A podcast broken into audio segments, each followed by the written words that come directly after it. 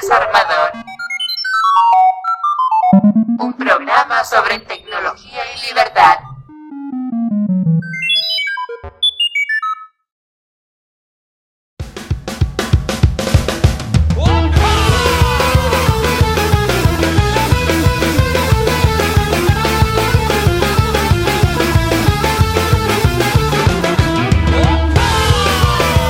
Bienvenidas a un nuevo Desarmador y saludos a quienes nos escuchan desde las radios Almaina, Huaynatambo, Bacalloría, Radio Ciudadana y La Biglietti y a quienes nos siguen desde nuestro sitio web eldesarmador.org.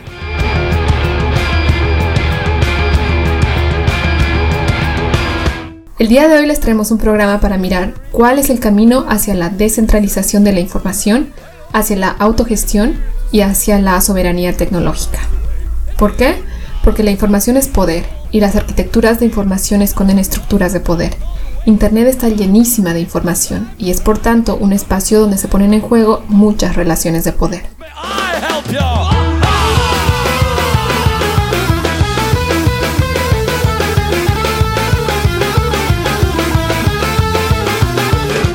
Pero te preguntarás, ¿dónde está almacenada la información que circula por Internet? Todas esas fotografías, archivos de texto, artículos en PDF, archivos de música, no están ahí flotando por el aire. No son solamente destellos de luz en los cables de fibra óptica, sino que están almacenados físicamente en algún sitio. Quien tenga acceso a esos datos también tiene la potestad de eliminarlos, modificarlos o también de bloquear el acceso al canal que nos permite llegar hasta ellos.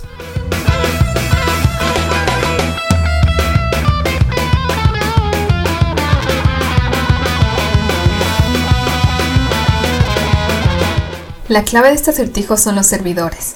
La información que circula por Internet está almacenada en computadoras que reciben el nombre de servidores. ¿Qué son los servidores? ¿Qué características tienen? ¿Cómo funcionan? ¿Quiénes administran o cuidan que los servidores funcionen correctamente? Son muchas preguntas. Vamos a intentar responderlas todas a lo largo de este programa, así que presten atención y no se vayan, que comenzamos este desarmador con la compañía de una aguerrida ciberfeminista.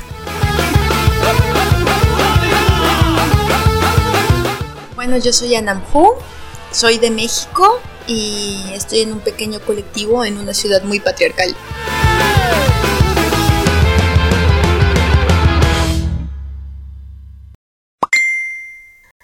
Un servidor es un programa que provee servicios a otros programas en la red, a los que llamamos clientes. También se conoce como servidor a la computadora en la que corre este programa. Si tecleas en tu navegador la dirección de una página web que quieras visitar, get https dos puntos barra barra es.wikipedia.org barra wiki barra radio guion bajo comunitaria. El navegador en tu compu, o sea, el cliente, primero solicita la página a tu proveedor de internet y luego esta solicitud viaja por el cable dando varios saltos hasta llegar a la computadora donde están alojados los archivos de la página web. Este servidor está encendido y conectado a Internet día y noche los 365 días del año y está alojado en un centro de datos, seguramente en una ciudad como Ámsterdam, Londres, Nueva York o Frankfurt, ya que la mayor parte del tráfico de Internet en el mundo pasa por estas ciudades.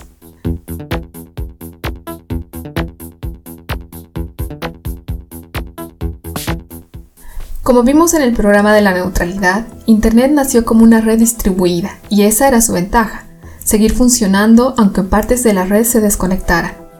Pero en la actualidad, estos grandes centros de datos son un obstáculo para las comunicaciones libres y abiertas. La centralización facilita la censura y el control del flujo de información. La propiedad sobre la información por parte de empresas facilita la vigilancia y empeora la privacidad.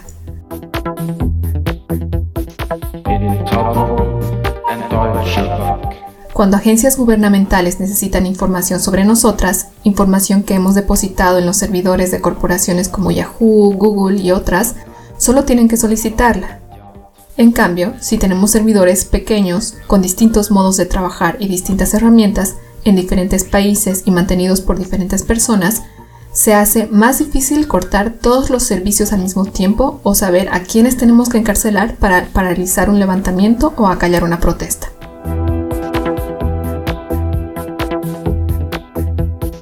Tenemos un problema porque seguimos teniendo centralizado el conocimiento, aunque estemos por los procesos de descentralización, no hemos encontrado las mejores vías para compartir ese conocimiento, para que sea una cosa mucho más fácil y cotidiana. Nos cuesta mucho trabajo desprendernos de esta estructura tan vertical. Hay que hacer notar que esto es un, es, ha sido un movimiento importante político dentro del Internet, ¿no? De gente que trabajaba más desde el programar y desde el hardware, ¿no? Como de montar las cosas. Al mismo tiempo, pareciera que ya no es un movimiento, ya no es suficiente. Porque la cuestión es que la forma en que ya está operando Internet, la forma en que lo han logrado captar, o sea, como realmente tiene muchos años que Internet no es un espacio libre, que el gran sueño de tenernos todos conectados, de horizontalidad, de nodos descentralizados, no es más ya una realidad.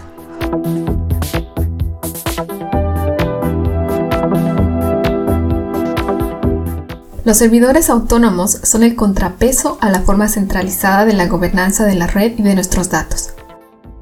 Tatiana de la O, en un artículo del dossier Ritimio sobre soberanía tecnológica, los define como servidores autogestionados cuya sostenibilidad depende del trabajo voluntario y a veces remunerado de sus mantenedores cuando estos reciben financiación por parte de la comunidad a la que sirven. No dependen por lo tanto de una institución pública o privada para su funcionamiento. En cualquier caso, la autonomía de estos servicios puede variar. Algunos aceptan subvenciones o están alojados en instituciones educativas, mientras que otros pueden estar escondidos en alguna oficina o alojados en un centro educativo o de arte y no necesitan de tanta financiación. Los servidores autónomos nacen como una iniciativa por parte de los colectivos activistas para democratizar el acceso a la información. ¿Cómo sucedió esto? El movimiento de servidores autónomos es un movimiento que tiene muchos años, prácticamente desde los noventas, que empezó a ir creciendo toda la infraestructura de lo que sería Internet, como que se empezó a, ver la necesidad de ir generando estos espacios, ¿no? Como la gente que más estaba entendiendo hacia dónde iba a ir el movimiento del Internet, empezó a ver que habían como muchos peligros. Entonces, a lo largo de los años se fue tratando de consolidar este asunto de los servidores autónomos o los servidores autogestionados, que en principio tendrían que ser espacios que no, pertenecieran a las corporaciones, en donde la gente pudiera seguir teniendo allí su información. Y era importante porque además era una acción política, que no solamente tenía que ver con las corporaciones, sino también con la libertad de expresión. Entonces por allí hubo un crecimiento de servidores. Y claro, allí con el tiempo habría que pensar cómo mucho de este conocimiento tan técnico estaba sobre todo en manos de hombres blancos del norte, ¿no? Entonces el nacimiento de servidores feministas como en Brasil Virosca ha sido muy importante, ¿no? Mujeres que sí que estaban en la tecnología, que tenían el conocimiento, decidir agruparse y decir, no, nos hacen falta servidores también feministas, en donde un servidor feminista todavía no es algo definido tampoco, ¿no? Y en un ambiente muy cambiante en relación a las tecnologías, ¿no? Porque al principio no era muy distinto montarte un servidor por internet que ahora que todo está tan configurado que es tan difícil porque tiene una estructura ya muy vertical. Entonces es difícil salirte de ese juego de la estructura vertical por más que quieras tener horizontalidad en la administración del servidor.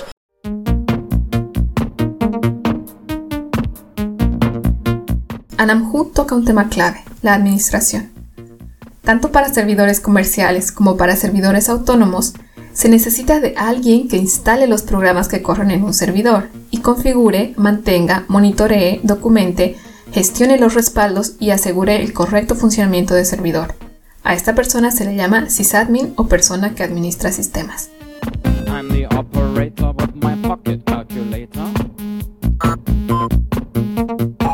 Muchos sysadmin tienen formación académica en informática o ramas similares, y muchas otras personas que se dedican a esto son autodidactas y han aprendido a gestionar servidores según las necesidades de las comunidades a las que sirven. La autoformación es uno de los motivos por que las experiencias de servidores autónomos son importantes, ya que son un espacio colectivo de formación para las personas que optan por no incorporarse al sistema educativo tradicional o no cuentan con los medios para hacerlo.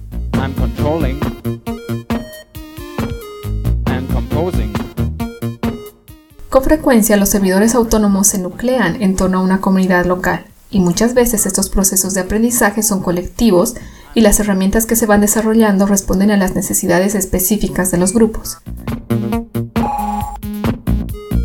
Los servidores autogestionados suelen ofrecer herramientas para el trabajo colaborativo, como los pads o las wikis, donde mucha gente puede componer un texto al mismo tiempo, que responden a las necesidades y a las ideologías de comunidades en resistencia y le hacen un gran contrapeso a las herramientas y servicios que abundan ahora en Internet y que están basadas en intereses comerciales.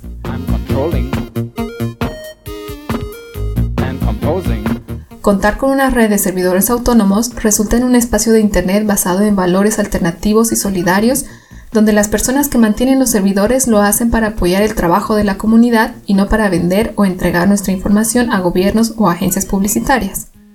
Por analogía, es la vida de las calles o las plazas frente a la vida en el escaparate del centro comercial, el Aptapi frente al McDonald's. Son los mismos principios de lucha por la soberanía alimentaria y la resistencia al imperialismo solo que trasladados al medio digital.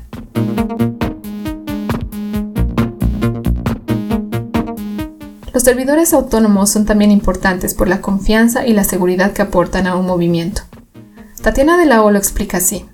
Al tener a nuestros proveedores de servicios dentro de nuestra comunidad, la posibilidad de ser escuchados cuando hay un problema es mucho mayor. Al mismo tiempo, cuando utilizamos servicios que un colectivo mantiene por razones políticas, su posicionamiento frente a las autoridades será también politizado. Si la policía se presenta en un data center para llevarse un servidor, la actuación de la persona que los reciba puede marcar una diferencia.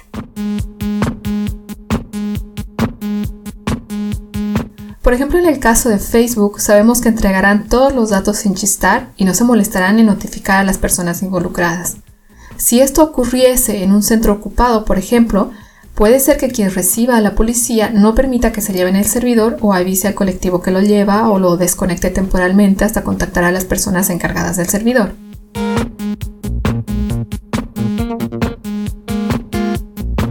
Ahora me recuerdo con lo que dices de una experiencia en México que es la comunidad de Vicente Guerrero, Tlaxcala, que es una pequeña comunidad que salió en la defensa del maíz hace muchos años antes de que antes de que estuviera de moda defender el maíz, ¿no? Entonces, eh, ellos tienen un proceso organizativo bien interesante porque es como la decisión de seguir siendo campesinos en este mundo globalizado donde el campesino no le llegan los recursos que, que deberían de llegar. Pero un grupo de gente de México que tenía una cosa que se llamaba Red de Talleres Libres, tenía la idea de poder compartir con la gente cómo se hacía un servidor y que la gente pudiera tener su servidor.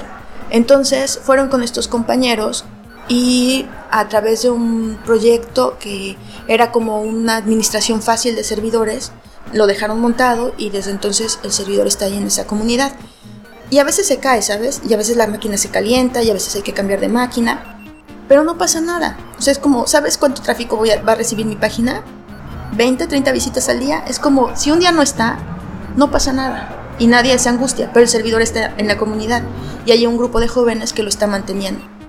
Igual quién sabe qué tan sustentable energéticamente es esto, ¿no? Como habría que pensar muchas cosas.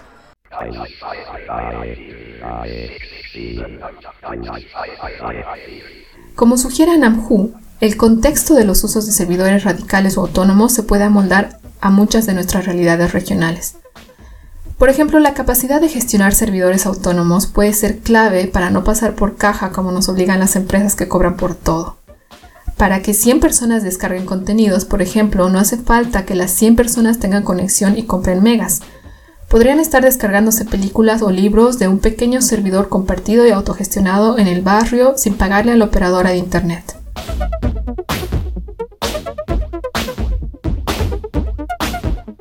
Un colegio en un área perurbana podría tener una copia rápida y gratuita de la Wikipedia como alternativa autogestiva a un servicio malo y caro de cualquier empresa de telecomunicaciones que está cobrando por los megas a cada estudiante o a los fondos públicos.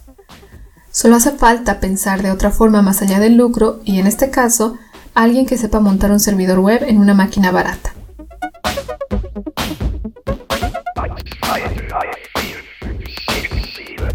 Un servidor web lo único que hace es almacenar y servir documentos HTML, que es un formato especial para que los documentos de las páginas web se visualicen en los navegadores, así como cualquier multimedia asociada a ellos.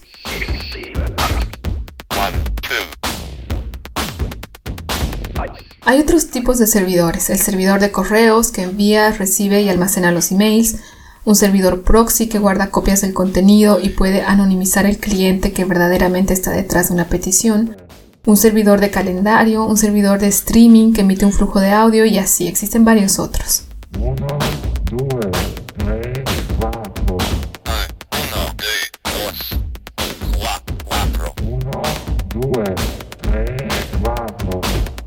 Es momento de hacer una pausa, te dejamos con un poco de música y cuando regresemos seguimos con más.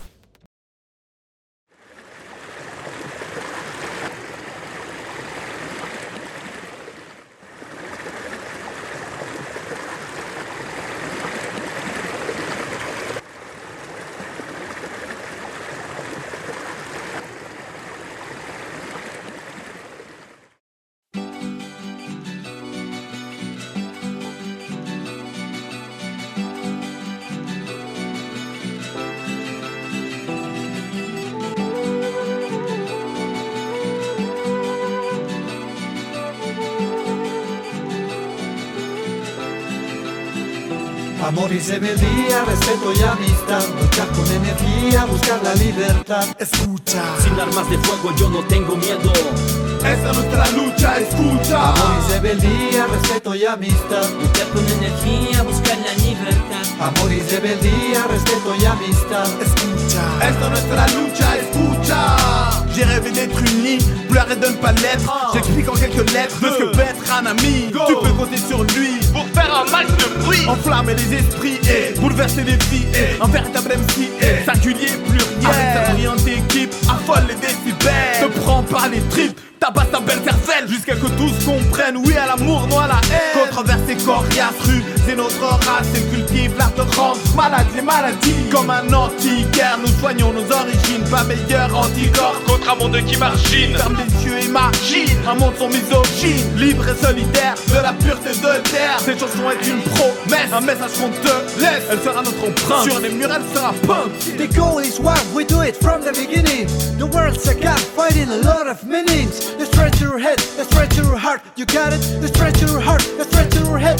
Rap, rap es el martillo, rap, rap es el gatillo, arma sutil que abre tu mente por los oídos. Guerreros que luchan por la verdad, la magia, ignorando diferencias con respeto y tolerancia. Mírame, somos de dos lugares, con cáscaras distintas, humanamente iguales. El objetivo mismo, uno en particular, derrotar nuestras barreras para así juntos luchar por igualdad, por la verdad, por defender a través de verso y sentimiento dentro de un papel. Las aguas de nuestra vida fluyen dispersa, uniéndose en secreto al final con la conciencia. día, respeto y amistad, luchar con energía, buscar la libertad. Escucha. Sin armas de fuego yo no tengo miedo.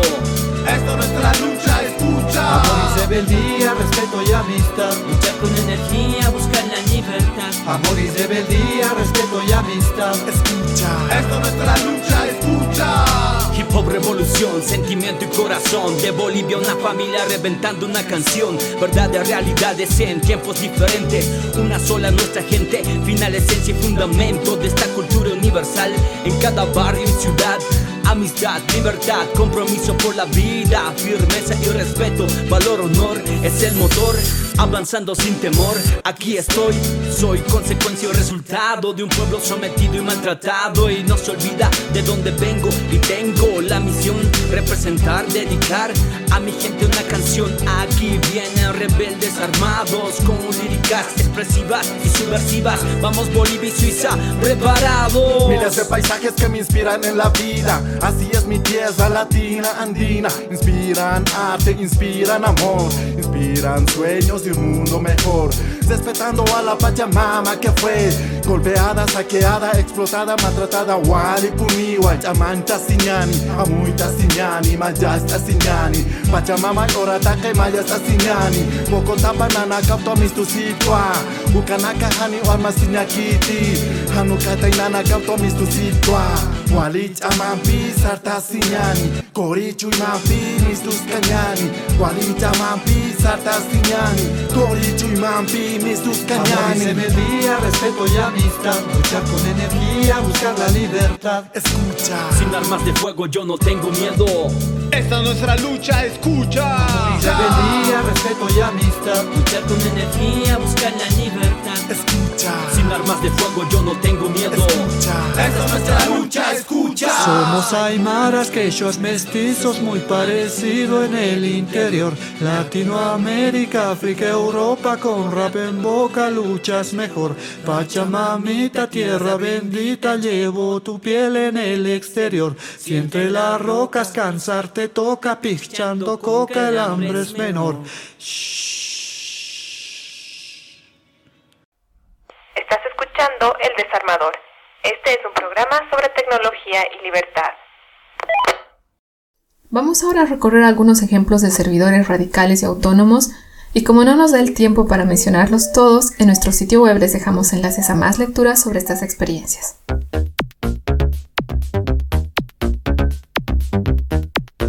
Comenzando con los veteranos, nos vamos a Norteamérica donde está la banda de Rise Up, un colectivo con casi 20 años encima y que como dice en su sitio web, son una organización autónoma con sede en Seattle y con personas comprometidas a lo largo de todo el mundo. Su objetivo es alcanzar un mundo sin penurias y con libertad de expresión donde el poder sea compartido en igualdad. RiseUp ofrece servicios de email seguro, listas de correo, VPN, herramientas de trabajo colaborativo como pads y más cosas. Se han hecho famosos últimamente porque se les murió el canario, pero ya hablaremos de esto en otro programa.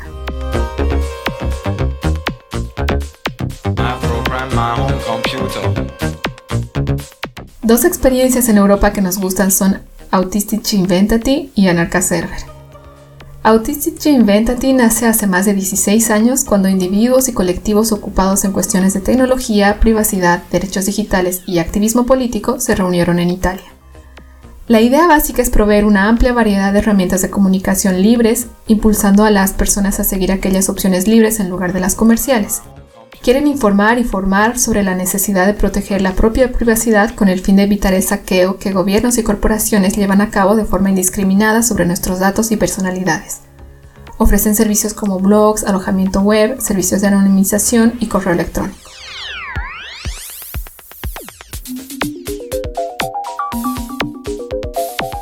En nuestro caso, pues sí, a partir de este evento del Transhack Feminismo, eh, se creó Anarca Server, también como un espacio que veíamos que era para aprender, para experimentar y para dar espacio a nuestras palabras, porque hay muchísima censura en relación a los temas feministas, ¿no? Y hay un montón de otros servidores autónomos que trabajan mucho desde poder dar espacios a movimientos sociales, a una gran diversidad de movimientos sociales.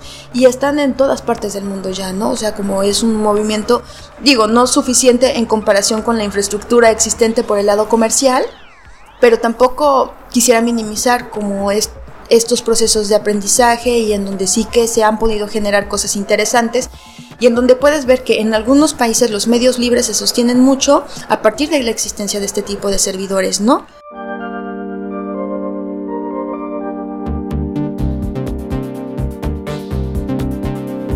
En Sudamérica existe también una cierta tradición de servidores autogestionados. Los proyectos cubren un espectro amplio, desde los proyectos más punkis ligados a Hack Labs asociados a espacios ocupados. También existen proyectos más orientados a radios comunitarias u otros medios libres, hasta proyectos más vinculados al tejido asociativo o el medio universitario.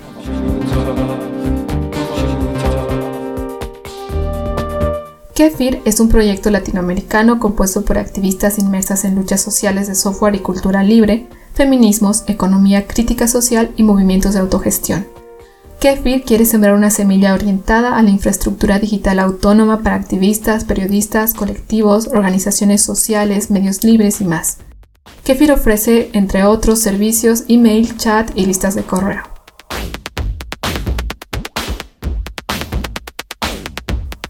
Otro ejemplo en la región es Código Sur, un colectivo de personas pertenecientes a diferentes movimientos sociales que tienen el propósito de colaborar con el desarrollo y la socialización de la comunicación la cultura y las tecnologías libres en América Latina.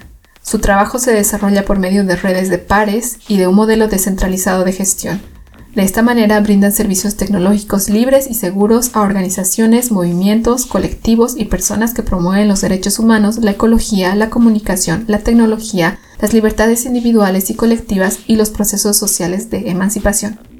Operan desde Costa Rica, Argentina, Guatemala y México y de forma distribuida y descentralizada por medio de Internet.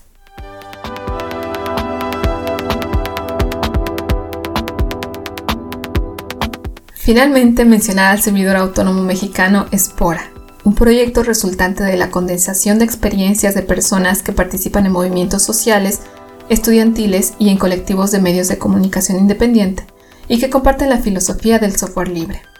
Espora es un proyecto cultural dedicado a la construcción de una infraestructura para el aprendizaje colectivo de tecnologías libres y la socialización del conocimiento a través de un servidor en el que desarrollan recursos de manera autónoma. Ofrece servicios web, correo electrónico, bases de datos, listas de correo, mensajería instantánea, entre otros, como una práctica cultural basada en el uso ético y político de la tecnología.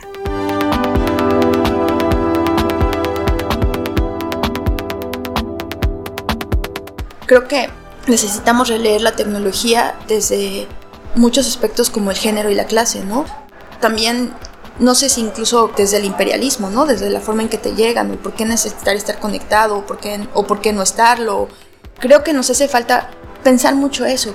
¿Cómo queremos comunicarnos y para qué queremos comunicarnos? ¿Con quién queremos comunicarnos? Y si esa sería la vía, en que todos tengamos un servidor o no. O tener dos o tres y tener ahí unos respaldos por si nos lo atacan un día o algo así, ¿sabes? Creo que son muchas preguntas, pero que no nos las vamos a contestar hasta que no emprendamos otro tipo de diálogos y en donde la tecnología sea solo una cosa más de las que estamos dialogando, ¿no? Porque, porque si nos centramos solo en ella, nos cerramos y estamos hablándonos a nosotros mismos y a nosotras mismas.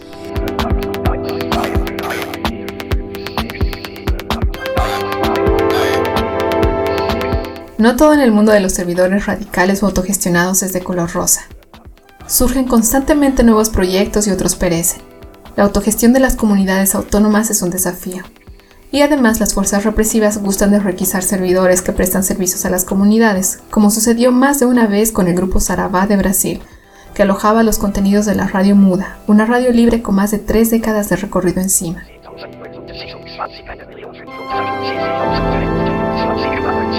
El paisaje de servidores autónomos también muda con los años, según las tendencias ideológicas de las nuevas generaciones de nerdis y geeks. Cambia también con la accesibilidad del hardware para montar servidores.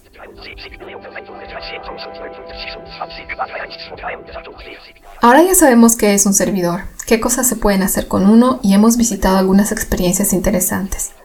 Solo queda que evaluemos nuestro entorno en términos de requerimiento de servicios y de seguridad digital y si consideramos que tener un servidor autogestionado en nuestro colegio, en nuestro barrio, en nuestro centro social o en nuestro colectivo es una buena idea, no esperemos más y aprendamos, investiguemos, pongámonos en contacto con otros proyectos para conocer sus experiencias más de cerca y montemos nuestro servidor radical, autónomo y autogestionado.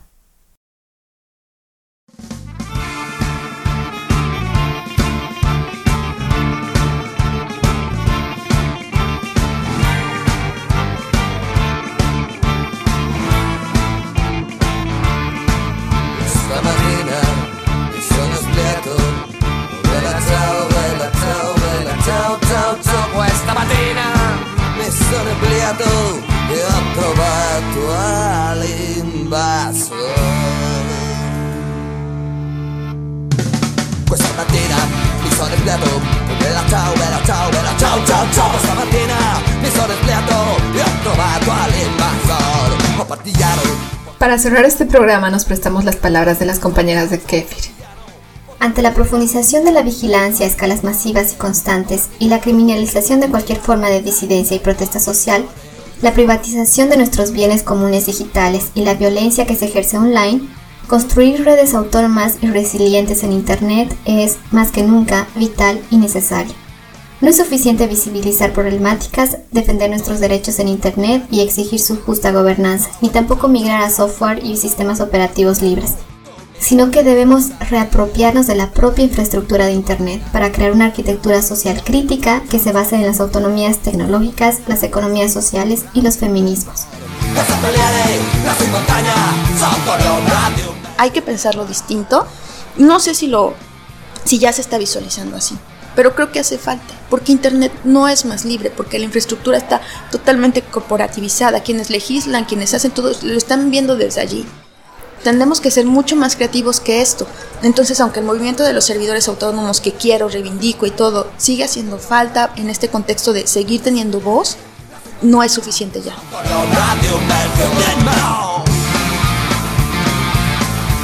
Gracias a Namhu por acompañarnos. Y bueno, pues muchas gracias por la entrevista porque siempre es muy bueno poder pensar otras cosas.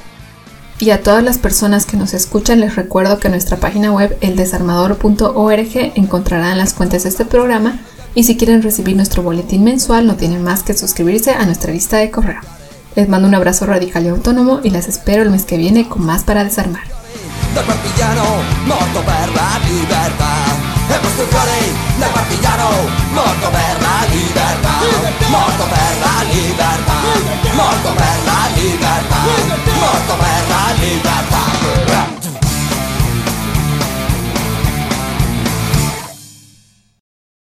Ha sido una realización de Emilia Hacker Producciones.